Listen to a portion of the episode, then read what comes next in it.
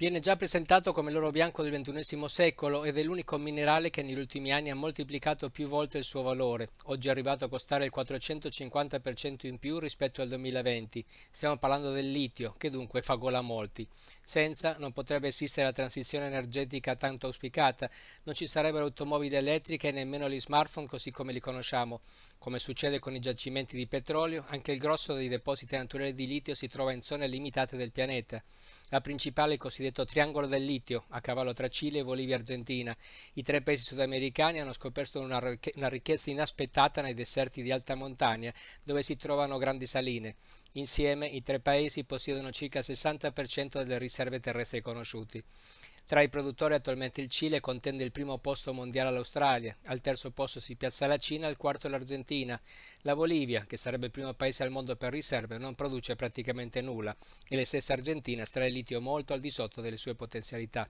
In Sud America dunque il Cile è l'unico paese che sfrutta appieno questo minerale, ma lo fa soltanto attraverso due società private, la statunitense Albemarle e la SQM, proprietà del miliardario cileno Julio Ponce, genero del generale Augusto Pinochet. Queste imprese nel 2022 hanno versato allo Stato cileno 5,8 miliardi di dollari tra diritti e tasse, pari all'1,7% del PIL del paese. È il doppio di quanto ha lasciato nelle casse pubbliche il rame, metallo di cui il Cile è il primo produttore mondiale. In questo contesto si inquadra una recente proposta avanzata eh, del presidente cileno Gabriel Boric. La proposta si ispira sì alla nazionalizzazione del rame decisa da Salvador Allende nel 71, ma non prevede di espropriare chi ha già ottenuto delle concessioni.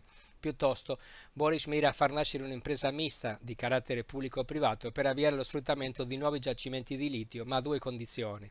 La prima dichiarare riserva di biodiversità, il 30% del deserto di Atacama, dove proviene quasi tutto il litio cileno.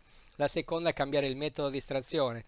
Infatti il metodo attualmente usato in Sud America, detto salamoia, comporta un grande spreco di acqua che viene lasciata evaporare in zone dove le, riser- le riserve idriche sono un bene raro. Secondo i piani del governo, l'acqua utilizzata dovrebbe essere invece reiniettata nella falda. Lo Stato cileno non è ovviamente l'unico interessato ad allargare il mercato del litio. Nel triangolo sudamericano sono molto attive imprese cinesi, statunitensi e anche russe. In Argentina la Tibet Summit Resources cinese ha annunciato l'acquisto di due giacimenti per un valore di 2 miliardi di dollari.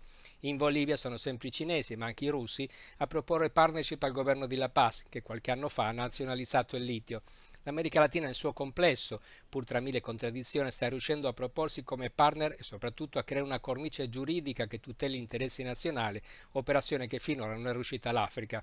Per i paesi del triangolo del litio le opportunità che si aprono sono sicuramente enormi, sebbene ancora difficili da quantificare. Zone impervie delle Ande che non sono mai interessate a nessuno, all'improvviso si trovano al centro della guerra commerciale per il possesso delle materie prime chiave della globalizzazione, che per quanto sia percepita come virtuale, si basa ancora sulla terra e sulle miniere.